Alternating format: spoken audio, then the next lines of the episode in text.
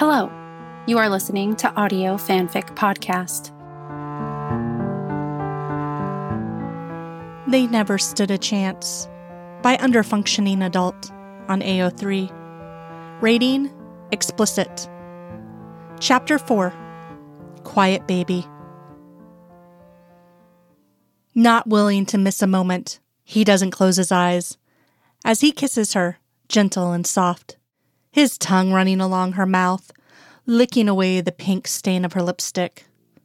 A small hand grips the nape of his neck, nails biting into flesh, pulling him closer, her tongue along his cheek, lips inside him. She's everywhere. This is where he's meant to be, he thinks. Scully. Home. It happens suddenly. One moment their fingers are reacquainting with each other's skin. The next, she's teetering on the edge of a countertop, legs locked around his waist, heels of her stilettos stabbing his lower back. Harsh pants exhaled between the exchange of wet kisses. Her hands are everywhere, greedy and demanding, raking through his hair, clawing at his belt buckle, tugging his jeans down his hips. She's like a wild animal, his Scully. Desperate, savage. She's palming him through his boxers, one hand wrapped firmly around him, stroking, and the other trying to pull the slinky silk of her dress up her thighs. He knows what she wants, knows how needy she is for him, but they're going too fast, and he wants to slow down, savor her. He's missed her so much. He's acutely aware that outside the walls of this room, there's another man waiting for her, and he sucks hard at the column of her throat, marking her. Mine, mine, mine and he hopes she screams at him for it later, yells and pounds her fists against his chest over his act of possession. Sloppy open mouth kisses press along her throat. Mulder trails his mouth down, licking the swell of her breasts, nipping at the material over her stomach, sucking the inner flesh of her thighs. So close. He's been craving her taste since the last time he saw her, but she's threading her fingers through his hair, yanking him back to her pouty lips. I need you. And he'll always give her whatever she wants, everything she wants. Black lace panties are torn down her legs, and he's hard steel sliding into her.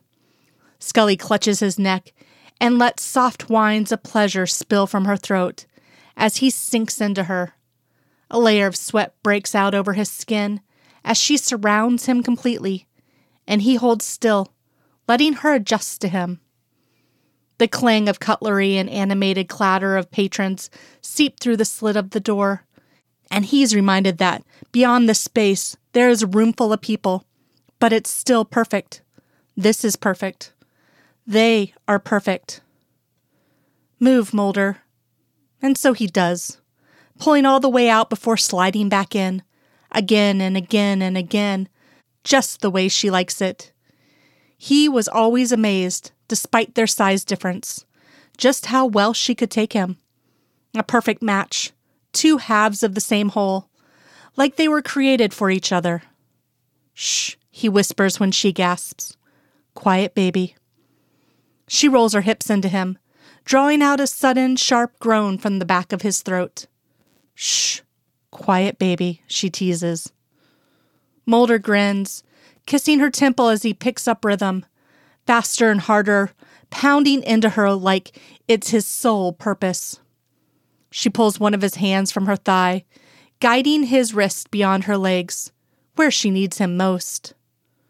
Ask nicely, he growls in her ear. He wants to hear her beg, just a little. Please, she whimpers. His fingers press into her most sensitive spot, and he feels her inner walls tighten, suddenly clamping around him, before, she biting into the meat of his shoulder, muffling her moans with the navy cotton blend of his shirt. She's pulsing around him, writing out her orgasm, and he can't help but follow her, spilling into the warmth of her body over and over.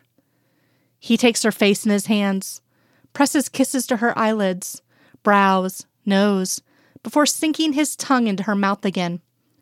This is all he wants. He knows that now. The darkness is nothing compared to her light. Ska. From the outside the door comes a soft knock. Fox?